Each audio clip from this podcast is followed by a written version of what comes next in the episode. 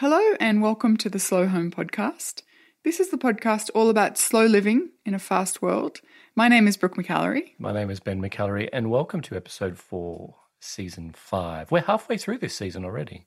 That is true. Yeah. And uh, th- you know what? The topic and theme for this week, I've been really looking forward to because it's been something that we've really prioritized uh, over the last six to nine months because it's a thing that we constantly spoke about while we were away. I don't think we necessarily realized we were doing this, but as we traveled hmm. last year and the year before, and when we loved a place, I think we started to add traits of those places to a list, you know, a running list of, of things that we wanted in the place we eventually would settle. And the topic of this week is one of those traits, one of the ones that was near the top of every list we made. And that's community. You know, and I think it was interesting to me that community ended up so high on the list because I don't necessarily think we'd ever really had that sense of community in places that we'd lived before. And I don't think that's a reflection of the places that we lived. I think that's a reflection of where we were at. But it was really, I don't know, it's quite um it's quite telling that that was something that we appreciated so much in the places that we traveled and was one of the things that really I guess appealed to us about where we ended up settling. Yeah, absolutely. Yeah. Yeah, definitely a priority. And yeah, let's, well, you know, let's explore this a little further. Let's, let's get into it. All right.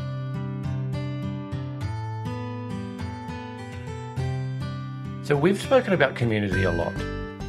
Yeah. especially over the last 12 months i think in this on this podcast. And uh, it's it's an idea that i think we both struggle with a little bit.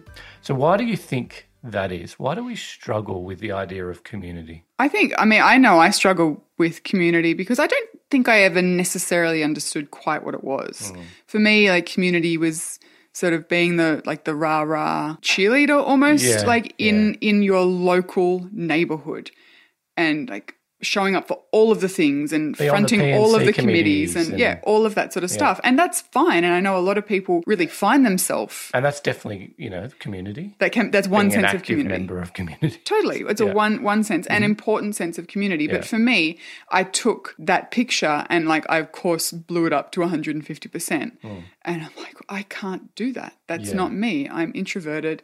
I can't be involved in all of the committees and attend all of the events and, you know, drive all of these things. And like, what an egocentric way of looking at community. Truly. That, But that's how I was Mm. doing were it. yeah And I think I was doing that from a from a place of insecurity, Mm-hmm. from a place of um, uncertainty, from a place of really horrible self esteem, um, from a place of fear, uh, Mm. of you know of, of being found to be lacking or of not fitting. Like it felt like you know those first days of high school all over again. Like I got the same sense of anxiety and insecurity then as I did, which is so strange. no that i think that makes a lot of sense and it was sort of where you were on your journey Yeah. so that makes you know it just wasn't about community it was an extension of everything that you were you know feeling and, and, and living at the at that time but so what do you think's changed like what has because you, you don't feel like that now do you No, I don't, and that's been an intentional.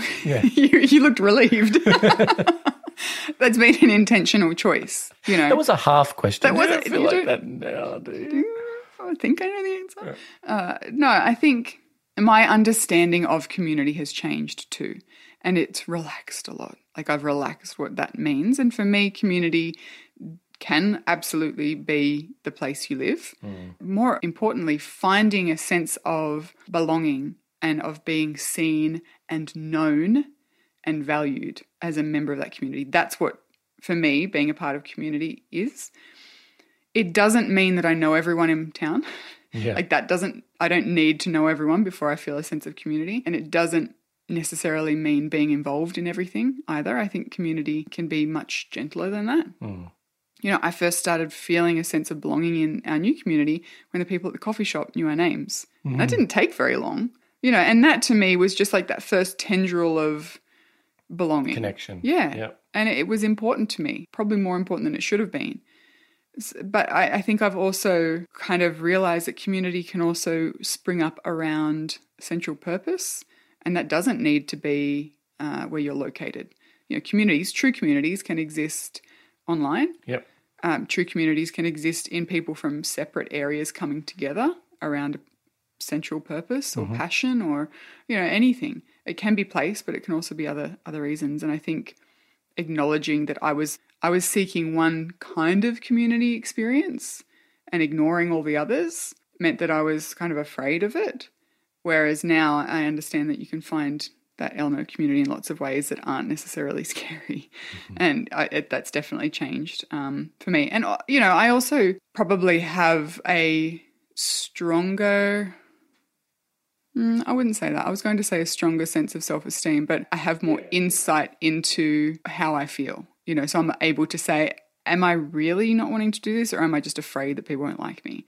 And pushing through that fear. Yeah, I totally agree with that. I think the Slow Your Home community has always been a wonderful community. Absolutely. And it's certainly one of the reasons why we're here Oh, yeah. and why we continue to, to record the podcast is because the feedback that we get from the Slow Your Home community is fantastic. It's amazing. As an extension of that, how does slow living fit in within? Does it have anything to do with community? Yeah, definitely. Can you? I'm going to answer my own question here. Can you create a slow, slow living community? Well, we've done that. hmm Can you do one on a local level, like on a more immediate local level? Yeah, I think so. I think where we live is as close as you're going to get. Mm. I really do. And I don't, I, we lucked into that. I don't think that n- was necessarily something we could have understood as people who didn't live here before we moved here. Yeah. I'm grateful that our gut feeling was correct. Yeah, we certainly didn't move into an area knowing it was slow. No, I mean, that's kind of funny now because I can definitely see that it is. Maybe subconsciously. Maybe. Yeah. But uh, it was more so the traits, like going back to what we said at the beginning of the episode. We had traits of a Mm. Yeah, place. And true. probably those traits really were That's slow slow town traits. But We reversed engineered it. I guess we did. Yeah. We're much smarter than I thought we were. Uh, but yes, to answer your question, I think that it is possible. But look at slow from different angles to get an idea of what you're actually saying by a slow living community. Because I think when you say it, people will get a certain image in their head of what that looks like. And that's one option. There are many ways of hmm. creating or becoming part of a community in a slow way. And for me, slow looks like not rushing. It looks like allowing myself to have a 30 minute conversation over the fence with our neighbor when, yes, technically there's probably other things I could be doing. It's taken me at least six months to relax into that, hmm. to be truthful. Yep. That's something that I didn't necessarily expect to have to grapple with. So slow equals not rushing and, and allowing yourself time, like to go down to the fruit shop and know that you're in for a 20 minute conversation Absolutely. without question. Uh, but slow also means having patience in allowing bonds and connections to unfold slowly. Like as a newcomer to a relatively small town, you can't force that stuff. I, and I'm also being me. I'm not going. I'm not going to try. You know, I need to be comfortable in taking time to meet people and introduce myself to people and to get to know people. Um, and that's where the third kind of angle of slow and community comes into it for me, which is intention. You know, slow also means having intention and being really mindful.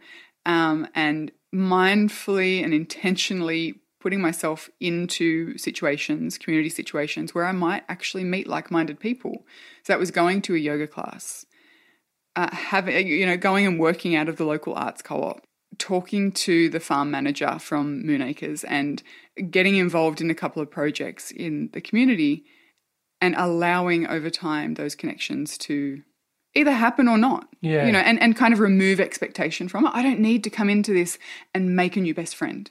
That's not necessarily what I'm looking for here. Was that your perception of what a community was before that? God, maybe. And maybe that was all linked into the self esteem theme. as I think well. so, yeah. Because what I did realize within the first couple of months of living here was that I was really lonely. Yeah. Like, Like there was a point in time where I thought it wasn't going to work. yeah, I felt I- very isolated. You felt very like you were not in a great spot. Yeah, and that's not reflection of the community at all. Mm. That was me preferring to be an outsider, and I've done this my whole life. I've always preferred the status of an outsider mm. because it's safer. Yep. I'm probably going to walk through this room at this conference and not know anyone, and that's okay because I'm just heading to the toilet to sit there for 20 minutes anyway. And then I'll get brave enough and I'll do it coming back, and that's also fine. And like that, that's my experience, and I kind of almost owned it, Yeah. but also hated it at the same time. But that's like, I mean, it builds into the whole theme of you being an introvert as well. Yeah, well. and it's fine. It's so so another part is just accepting Yeah. and acknowledging my needs. So the antidote to loneliness is not the same for everyone. Mm-hmm.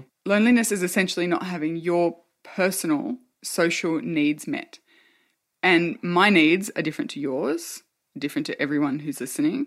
You know, so for someone to say the cure to loneliness is to go and join three clubs and to make five new friends and like that sounds scary to me. That's Mm. Yeah. too much. KPI on communities. Yeah, there's no Yeah. like there's no such thing. It's about finding your needs and balancing them across like all your needs. And for me, that's been doing things like going to the coffee shop and working occasionally. Um, just allowing myself to be more open in my body language to when I do have conversations with people, ask questions mm. and listen to the answers and remember things about people and check in, follow up. Say, oh, hey, how's your son? I know he broke his arm. Mm. Is he feeling better? Yeah.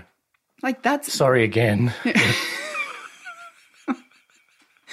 you know and i uh, like so i think that there's all sorts of small things that i can do that really do add up to a sense of belonging not in any mm-hmm. big showy way just in like a quiet kind of way. I think kids help a lot with building community as well. i think they certainly are here yes. Yeah, and I, I think that's fairly universal uh, when you have to you do have kids of school age that, and as they get older, there's all these sub communities that come together, and it makes this bigger picture of what a community is like. Have you had to think rethink like your old beliefs and patterns, and most importantly, boundaries around you and being available to the community? yes. Yeah, like hundred percent yes so I, I mean obviously i think i've been rethinking the whole self-esteem issue um, and value you know i never quite understood where my value as a human in a community was. I assumed that there wasn't any. So again that was a way of kind of protecting myself. So rethinking that and acknowledging that maybe i do have something of value to offer the community in some small sort of way. So allowing myself to be open to that but also, I think, as you said, with kids, I've had to let go a lot of what I thought slow living should look like as a family for me. And when the kids were younger, it looked like a lot of unstructured, unscheduled time, free time. And that's what I thought slow living should look like. And for us, for a long time, it worked because it was important for the kids to have that downtime and that time where they could be bored. But at the moment, the ages that they are, they're nine and nearly 11, they're actually doing more activities than they have ever done before. Yeah. It's only three. Yeah. It's not like every day or it anything used to like be that. two, but now it's three. Yeah. And I've had to rethink that. And Hmm. for them, it's important because they're finding their feet in community too. that's true. They need to find Building their people. friends and And similarly, you and I are also doing mm. actual activities. You know, I used to think that if I wanted to exercise, I was self sufficient and driven enough to do it by myself. And if I wanted to connect with people, I was intelligent enough to go ahead and do it. And the fact that I didn't meant that I didn't want to. None of that's true. Mm. None of that's actually true. That was, again, just me hiding and protecting myself. So I'm taking classes in the community and, you know, doing lessons and stuff. Like I'm doing So what are you doing? What are you actually doing to build community? I mean, there's the classes, which Yep. is one thing, but I feel like I'm just participating there. I'm not necessarily building Yeah. anything. I do think it's important, though, to support local people in your community who are building things. Oh yeah. So, local definitely. yoga class, um, the kids are taking a local acting class. That kind of stuff is really important to support and show up for people. Otherwise, it's not going to keep happening Sure. you know but in terms of projects that i'm involved in there's one which is a community garden which is just starting to kind of move towards getting up off the ground uh, and that's something that i've always been interested in being a part of so i think that's probably the the thing that i've committed my time and energy to for the next while and i know you're doing Yeah, I'm taking the mentoring work that I was doing uh, in our previous community and, and introducing a program here. Um, that's again just getting off its feet now. Um, so really, really pumped about what that looks like. I think it's also important not to like rush in. So I'm just thinking about the way that we've got. We've waited a good six to nine months to to sort of even start Yep. doing that, and I think that's important too. Oh, I think so. I think it's important in it for like the people that we are, um, and I think it's important for me to not have like gone and committed to seventeen different things all at once. And that's understanding our boundaries and our needs and our um, other requirements, like our work and family requirements. Uh, but also, I think you need to give yourself, or I certainly needed to give myself an opportunity to just get a sense of how things work and Yeah. the pace at which things unfold and, uh, you know, the expectations of people, all that kind of stuff, because it's different. But I think if I took my preconceived ideas or my old patterns of behavior to this new setting, it wouldn't work. And I'd come in like a bull at a gate into a situation where that would not work for anyone. So, yeah, I agree with you that slow is also just taking time mm. and letting that unfold. So, how do you balance being an introvert and recognizing those needs of it of, of being an introvert and, and balance that with being more available to your community? Yeah, I think it's something I'm still learning, definitely. But I have I have figured out by now that I will sometimes be overtaken with an energy to commit to things that is not sustainable. So acknowledging that is really important. And part of that is just being mindful of what my requirements are elsewhere. You know, like, and I find, I've got to admit, I find that really difficult because my work is very on and off. Like, I'm writing a book at the moment, so I'm saying no or not taking up the invitation to be part of certain things at the kids' school, for example, or other community projects that I might otherwise have said yes to. But that doesn't mean that I don't want to do it at all. It just means that I can't now. So I need to make sure that what I'm doing works with my work Yes. requirements Yes. um, but also with my energy requirements. And to do that, I kind of think about what I'm capable of doing when even I'm feeling my most introverted. That's sort of like the low base of which to operate. Otherwise, I will put myself in a position where I will burn out or mm. get peopled out, which happens a, a bit. Mm. And it, it means that I can't show up for things in the way that I would like to. I would prefer to do slightly fewer things across all areas of my life and show up to the ones that I commit to fully with presence. And I need to keep that in mind when I'm saying yes or not right now to yeah, things. yeah, absolutely. It, it's sort of funny when you think about community. You've got one community over here, which might be school, one community over here that might be work, one community that might be not those things, but mm. connected somehow. So, like, the, you're sort of joining the dots, and there's like this spider web of interconnecting communities mm. that form maybe one whole sense of community. Do you think that you can have is it? Do you think that there's one community that can deliver all your needs? Mm, probably not. I Hmm. doubt it. I mean, not for me. Yeah. The closest I've ever come, honestly, was when we were living in Canmore. Okay.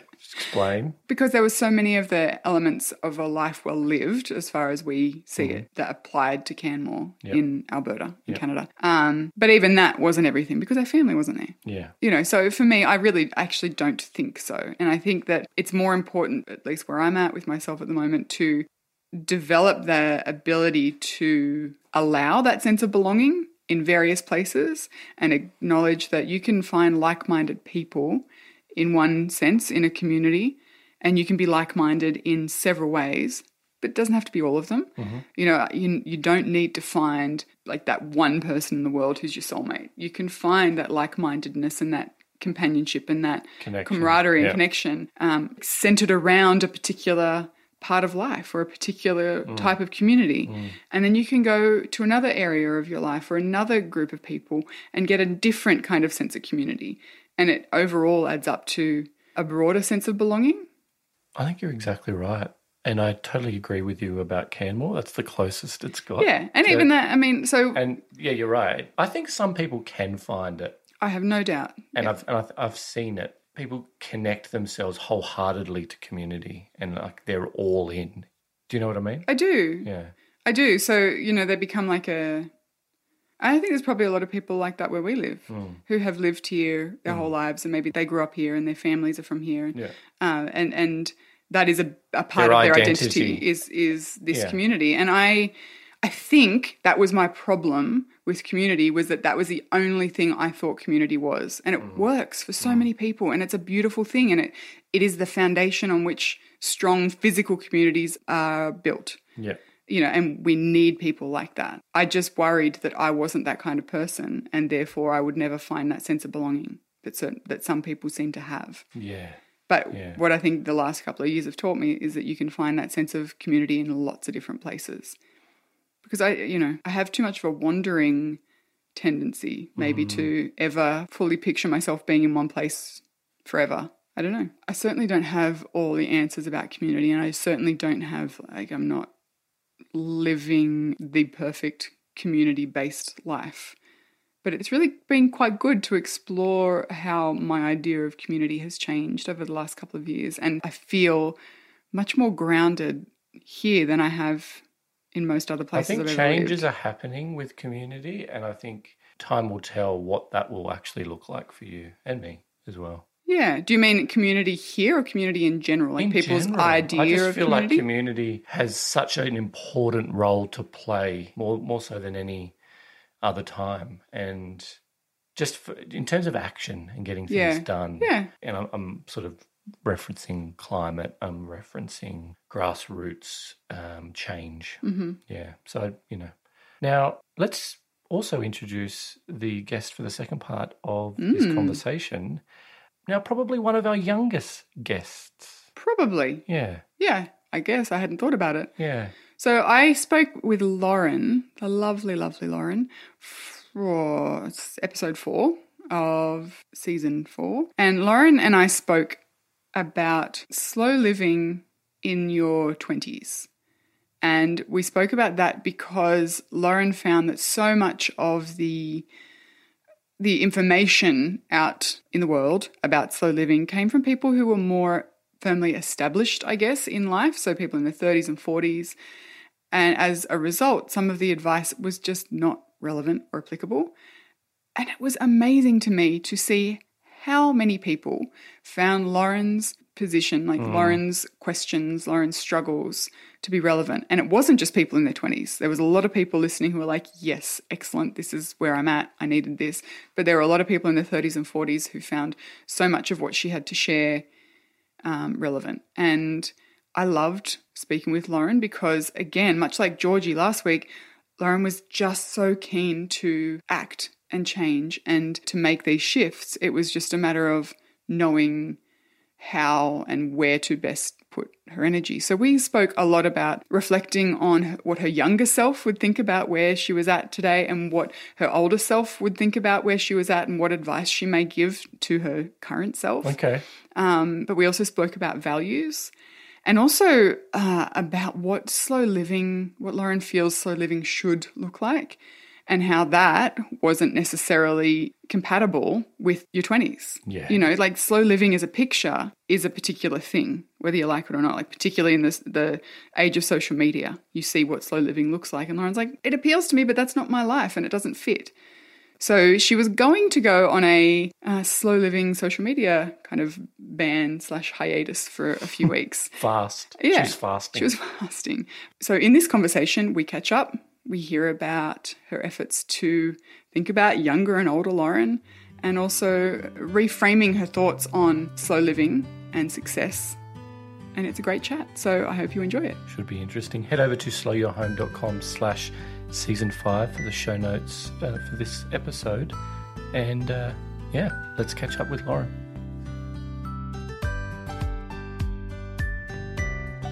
Lovely Lauren, how are you? I'm good. How are you? I'm all the better for speaking with you. Um, it's been a few months since we last chatted, and I'm really excited to hear what's been happening with you. Um, to hear, you know, whether you were able to work through some of the the, the tasks and ideas we spoke about last year. Um, but before we do that, I just wanted to tell you how grateful I am to you because I think that hearing you talk about your questions and the things that you're challenged by and the things that you're juggling at the moment has helped so many people and not just people in in their 20s even though that was sort of the the, the way into our conversation. I think you gave people permission to acknowledge that we don't have all the answers and that we do have an overwhelming number of options um, at our disposal and that that can not feel like freedom. you know, that can feel really terrifying. So I just wanted to let you know um, that your episode has made such a, a, a massive difference, um, and you being so honest and open has made a massive difference to people. So thank you. Oh, well, that really means a lot. Thank you. I mean it. so I am really curious to know uh, how you, how you've been over the past few months, and um, you know what some of the shifts that you might have made are. I, I think I wanted to start with the values exercise, if that's okay. Uh, because I think it's a really powerful tool that can help people find a little more clarity about choices and, and decisions and directions.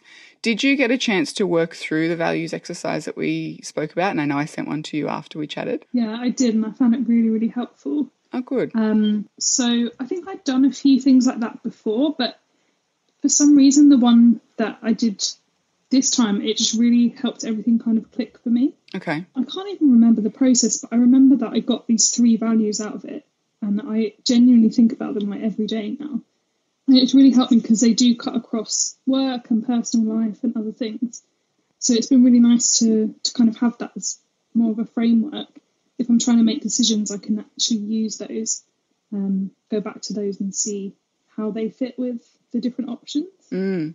Yeah, I, I know. Uh, for me, I, I feel much the same when I have one of those those decisions that I'm, I'm a little stuck on. You know, it can sometimes just give you that boost in clarity or really direct your attention in a particular way because you've already done the work of knowing what's important to you. It's really helpful to be able to refer back to that framework at those many times where the overwhelming busyness and, and fullness of life can kind of blur. Did, was there anything that you discovered that surprised you? the way I did it, um, and I don't think this was necessarily what the exercise said, but it just kind of made sense to me. It's like I almost made like a hierarchy of values. So this is the kind of number one value. If that's met, then think about these other things. The big value that came to was integrity, and that's basically I don't even know really how to put words around it, but knowing whether something kind of meets my ethics or not. Right. Um, would be kind of the deal breaker value, as it were. And then the second value is empathy. And I was thinking that meaning like myself and other people. So, you know, having integrity, having these values, but at the same time, you know, being kind of empathetic towards myself. If I can't always meet that, you know, kind of loosening it a bit so it's not so kind of hard, hard mm-hmm. and fast. Yeah. And then if those values are met, kind of the, the final value being um, curiosity, which is kind of like learning, more fun, more kind of just following your interests. So that's really helped me to look at situations where there's times where it's definitely a deal breaker, yes or no, mm-hmm. or there's other times where it's like, actually, I could make this work, but maybe I need to bring in these other things. And that's been really helpful. I really like that idea of having the hierarchy. Uh, and as you said, just going on what felt instinctually the best fit for you is kind of that's the whole point of doing a values exercise. So I love yeah. that you made it work in a way that works for you. Uh, and also, I think sometimes when we when when we set these values, as you said, it can it can become this hard and fast thing that is very outward looking. So I love that when you said you you highlighted empathy as your second value, it's also one that you turn towards yourself, you know, because I think sometimes we can wear them like an we can wear values like an armor and kind of use them to barrel mm-hmm. through and, and and not necessarily take care of ourselves in the doing of that. Um, so I think that's really wonderful that you were aware enough to to recognize that that's what you you could potentially do and to turn that empathy around to to yourself. Has doing that work and, and sort of creating that that framework changed anything about your day to day life from when we last spoke? Yeah, definitely. So I guess on like a day to day practical level, like every week I tend to do like a review of the week. So just like take like half an hour to just like note down what I've done that week and how it's been. And now I've, I do kind of order it by that. So I'm like, okay, how did I meet these values this week? So these are some times where I showed integrity and I'm really proud of those times. And it might be times where like I had to use a bit of grit to do something that I didn't really want to do, but you know, kind of had to, or I, I'm I'm proud that I did that. Or were there times this week where I actually needed like a bit of self care, or I just needed to go easy on myself?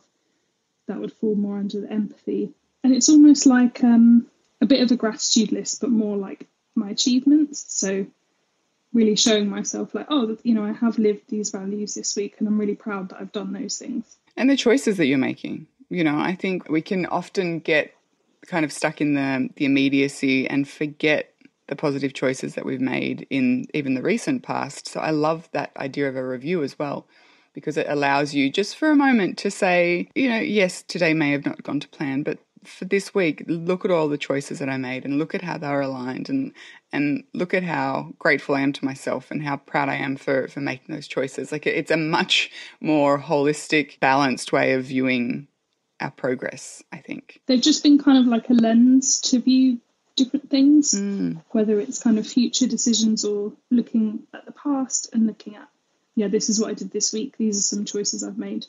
So I found it really, really helpful because I think what we spoke about before was like having so many options and feeling overwhelmed by possibility, which is like a massively privileged position to be in, but at the same time, it can be really overwhelming. So I think having like a lens to kind of filter things through has really helped me in my approach to things. Mm, a narrowing almost, but in a positive yeah. way, not, in, not in a negative way. Um, and I know we, we spoke really briefly before I hit record, um, and I'm curious about this. I know you've had some bigger changes, not just kind of day to day shifts as well. What what's been happening? Yeah, so I think when we spoke um, before, it was a few months until the end of my work contract. So I was on like a one year contract um, with the potential to extend, but I was really thinking a lot about what I wanted to do after that job.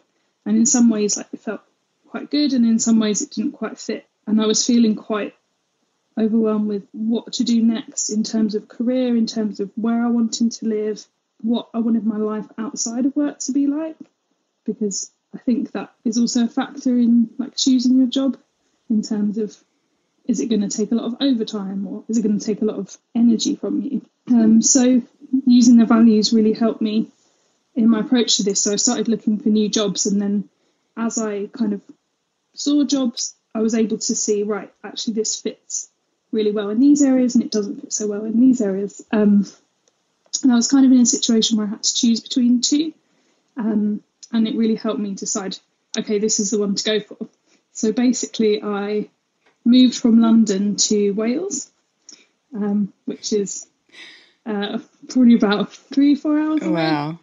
Still in the city, it's in Cardiff, which is the capital city of Wales, um, but very different kind of pace of life, much smaller city, much more affordable, much more kind of sustainable. And it's something I've been wanting to do for a long time, but I just was really worrying about the trade offs and things like that. Um, but I've got a new job which is much more kind of aligned with that integrity part that really, really, really fits well with that. Um, and even though there were other things where I was like, oh, you know, the pay is not as good or I'm going to have a longer commute, I was able to say, but this is really, really important to me. So that really helped me make the decision. So, new city, new country, new job. yeah. My goodness. And I, I, think it's wonderful to hear that. I mean, I talk about values a lot and I know how they, they have helped things unravel for me in a positive way, like unravel problems and um, tricky situations and decisions for me. But to hear how you're able to, as you say, use them as a lens through which to view decisions and to make decisions and to see how that has helped in a very, very real, tangible sense is phenomenal to hear. Uh, you know, I, I just think it's kind of testament to how important it is to to ask ourselves these questions and to do the work of figuring out what our priorities and values are. Like not because necessarily the excavation in itself is delightful. Like it can be hard. Mm-hmm. Um, it, it, can be really difficult, but because it allows us then to have this this framework. Uh, and how how are you settling in? You feeling good about all the changes? Yeah, I'm feeling really good. Um, even other things like um, living in London, I was living with my family just because of kind of the cost of living there is so high and now I'm able to afford to rent somewhere and start having my own place. And I originally kind of studied near this area, so mm-hmm. I know it quite well. But so I already have some roots here, but I kind of knew in the long term, in terms of putting roots down for the future, this is sort of the area I wanted to be. Um, and I've been wanting to do it for a long time, but it was just obviously it is a big change and it is a big risk, but as much as possible, knowing that I've made that for the right reasons. Initially, I was like, had that thing where you're like, oh no, what have I done? Mm-hmm. But actually feeling like so much more settled now and feeling like, why didn't I do this years ago? Yeah. I know the feeling well. I, you know, like life is a risk, isn't it? You know, we don't actually mm. know how things are going to turn out. Even if we think we've controlled everything that can be controlled, we don't know. Um, but, you know, and I think sometimes we use that overwhelming fear of the unknown to convince us not to try things or to not do things that are actually more in alignment with our values. And, and that's where some of that kind of discontentment can take root.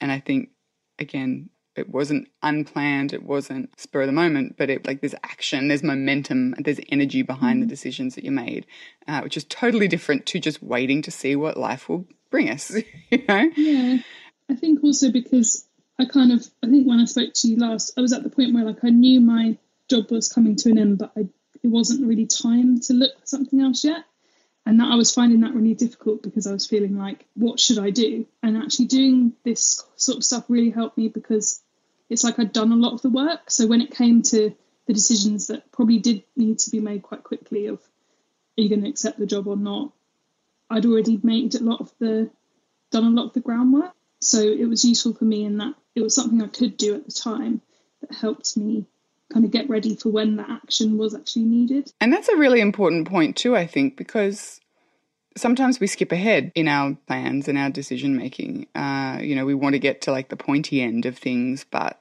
there's a process and you're kind of moving through it. I've spoken a bit before about the idea of finding ease.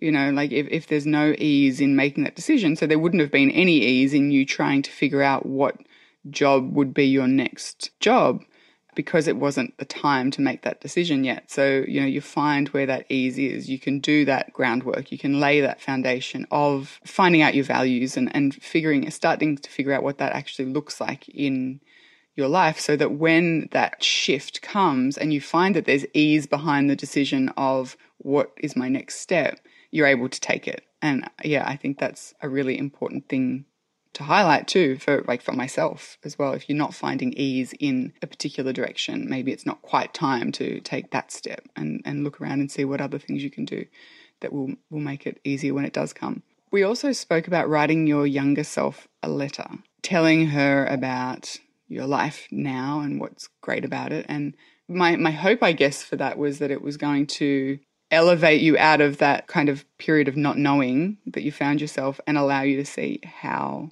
many choices, how many, you know, how much progress you've made. Did you do that exercise in some kind of form? Um, what I did, and I, I think a lot of people might have done this, is uh, when it was New Year and it was kind of the turn of the decade, so it was going from the 2010s to 2020. It was really like a big time reflection about 10 years ago. Where was I? What did I want? You know, and for me, I was a teenager then, so like definitely changed a lot since yeah. then. anyway, um, but I think it was huge to actually see this like kind of big picture of 10 years, like wow, and seeing like not just the small things, but the really massive things, and like whether there were like big kind of themes within that, and then looking ahead to the next 10 years, like if those were the themes of the last decade, what would I actually want going forward? I guess it's the same thing of like, even though your day to day can change so much, like you go from school to uni to work to living here, living there, there are still some constants in your life mm. that will run through it no matter what. And then what what are those going to be in the future? You know, if I had children or I don't know other things that might come, what would those constants be still? So I think it was really interesting, and I'm sure a lot of other people kind of felt similarly when it was uh, the new year this year. Yeah, I think it's a really wonderful opportunity, you know, the change of the day. Like New Year's even any year, but like particularly the change of a decade because it really bookends a significant chunk of your life to be able to look back and see where you were and to see where you've come and what has changed and what is different. And as you say, what are the constants uh, and what are the lessons? I'm really glad that you were able to to spend some time doing that because I think it's incredibly powerful. Did you was there anything that you recognized that um, that surprised you or that maybe inspired you or encouraged you? I think something that I noticed was just like how much the world has changed in those 10 years. Mm. Because at the time when I was like 10 years ago, I vividly remember like, I think I just got Facebook or I had, you know, my phone didn't have internet, things like that. Right. And obviously, things so foreign. much. I know, but it was only, it wasn't even that long ago, and it's now like unthinkable a world without internet. Um, and I actually found that quite liberating in a way. And I think it was similar when um, you and Jocelyn were talking about how like smartphones and this constant access to work is very new. hmm It kind of made me think if this much can change in 10 years, like how much can change in another 10 years? Um, not necessarily in a good way, not necessarily in a bad way, but just you can plan for the future, but at the same time, you don't know what's going to happen. Like, nobody knew 10 years ago this is how the world was going to look. So I think where in the past I've been very focused on like five year plan, this is where I want to be, it kind of helped me just realize there's probably all these things out there that you don't even know about. So you can't necessarily plan for everything. Right. Um, we don't know, especially with everything going on uh, with the climate crisis at the moment. Like we don't know what the world's going to look like in ten years, and so although that's very scary, at the same time, it's like kind of takes the pressure off, like your individual life plans, if that makes sense. It does make sense. Yeah. For me, it brings about a, a much sharper perspective, I guess. And it's interesting that maybe what I had hoped would come from writing your younger self a letter has come from from that realization is that some of the the day-to-day things that we tend to stress out about kind of pale into almost insignificance when we're viewing things from that 10 year perspective, particularly through the lens of we don't know what it's going to look like in 10 years, as you say, for better or worse. And that can be a really scary place, but it can also be a place where, yeah, you're, you're allowed to to live in amongst the un the not knowing. Definitely, yeah. Yeah, it's a really, really interesting place to find ourselves, I think. It can and does and will for, for many people bring, you know, fear of the uncertainty and fear of the unknown and, and, and fear of like the worst case scenario uh, unfolding. But I also think that if we allow it, it can bring us almost a, um, a lightning's the wrong word, a shift, I guess, in in perspective and in the things that we we can control and the things that we can't control. Uh, yeah, it's. I think it, it kind of it really does bear thinking about a little more. And I, I guess that sort of segues into the other thing that I wanted to talk to you briefly about was our conversation and something that became really, really obvious to me last season was that slow living as a term, slow living as an idea, is designed to kind of lighten the load on people. But what I've found is that it's actually causing quite a lot of stress uh, because we don't necessarily know what it looks like outside of what Instagram shows us that it looks like, you know, um, and it can feel like a lot of pressure to live or be in a certain way. And we spoke about you taking a break from your inputs, you know, from social media inputs that were causing you to question what it looked like and then to just sort of relax into what living a slower, more intentional life actually looked and felt like for you. Is that something that you have been able to play around with? I know you've had a busy few months, but. Something I did which has actually really helped was um because I've done like breaks from social media before, but then I'll kind of just go back on it afterwards and it will just be the same kind of thing again. Um, but what I did actually is basically unfollow every single Instagram account who I don't know personally. Mhm. So it's like bringing it back to like my immediate friends and family. And I found that really helpful because I found that like a lot of there, there's certain ways that I really like to consume content. Like I love reading articles, I love podcasts, and I love YouTube. Um, but other than that, you know, I can still learn about a lot of these ideas without having to see it every day, kind of mixed in amongst, you know, this person's birthday and this person's holiday, and it just felt a bit too much. Like I would kind of go on Instagram, you know, just as a as a break, and then all these ideas coming from kind of left, right, and centre. So I found actually limiting like the channels, if that makes sense. So, okay, I'm in the mood to like learn something, so I want to listen to a podcast, or I'm in the mood to just kind of see what my friends are up to. It's a totally different intentional choice, then, isn't it? Because you're not, as you say, mixing. Like you'll head off to Instagram to see what your friends are up to, and all of a sudden you're bombarded with these ideas and you know these philosophies or these shifts and these kind of they feel immediate, like these these pressures to try these new things. Yeah. Whereas if you sit down and you choose to watch a YouTube video or you choose to read an article, that's a totally different headspace to be in, um, and you're intentionally choosing to show up with the desire to learn something. And I think even a lot of accounts are more for education or for, I, I don't mean typical influencers like as in kind of fashion influencers, but you know any sort of educational or lifestyle stuff. I love it and I'm so susceptible to that. But mm. at the same time, I think when you're just seeing a picture, it's very easy to put a lot of shoulds onto that. Whereas I think when you're listening to like a long form conversation or reading an article, it's it's a lot different because you're seeing there's a lot more nuance there rather than just kind of one picture. They offer a much typically offer a much more balanced view of what it is that they're talking about. Yeah, rather than the one image, the usually idealized image, the posed and potentially, you know, photoshopped or, or professionally lit image. Which is yeah. Yeah. vastly different to listening to a conversation. Yeah, there's a whole other conversation to have about the rise of influencer culture in really worthy areas of life uh, and, and how it's harming or helping or a mix of both. But we probably shouldn't go into that today. But it sounds like you've really, really done some incredible self reflection over the last few months and paired that with action you know and i think that's a beautiful momentum to to be in how are you feeling now you know do you have anything that you're working towards anything that you know you want to to build upon Something this this month or the next few months that I'm thinking about is like a new routine. So uh, I've had a lot of upheaval. So what's going to be my structure? Um, and I think in the past I would have tried to just impose that, design the perfect structure and just impose it on myself in a very kind of rigid sort of way Exactly. And I've been really proud that this month I've just kind of been like, just moved, let's just see what happens. You know, just letting things take shape. yeah Um, yeah, that's something that I'm thinking about is what do I want a sort of routine to be like? But instead of just designing it outwards and trying to like implement it, actually letting it kind of come forth from what happens naturally. Mm. You said just letting things take shape, and I absolutely love that.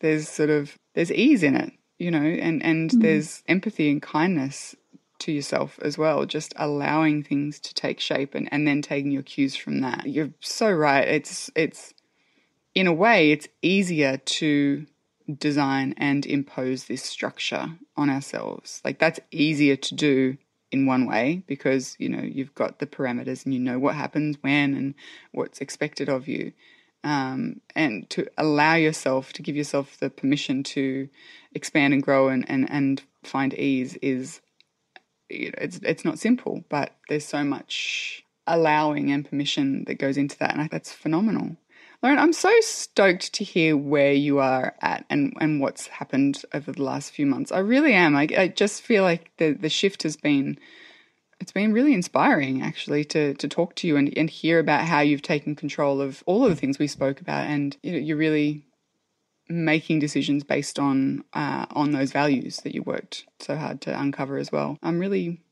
really happy for incredibly happy for you. Thank you. And thank you so much for kind of your suggestions and Jocelyn as well, because it really did help me in terms of not necessarily in kind of big tangible ways, but just the way I was thinking about situations and the way I was approaching things. I have noticed a, a really big difference. Yeah, so thank you. It was an absolute pleasure, and I'm excited to hear what the next what the next stages of life hold for you as well. Um, thank you again, Lauren. It's been nothing short of delightful to talk to you. Thank you.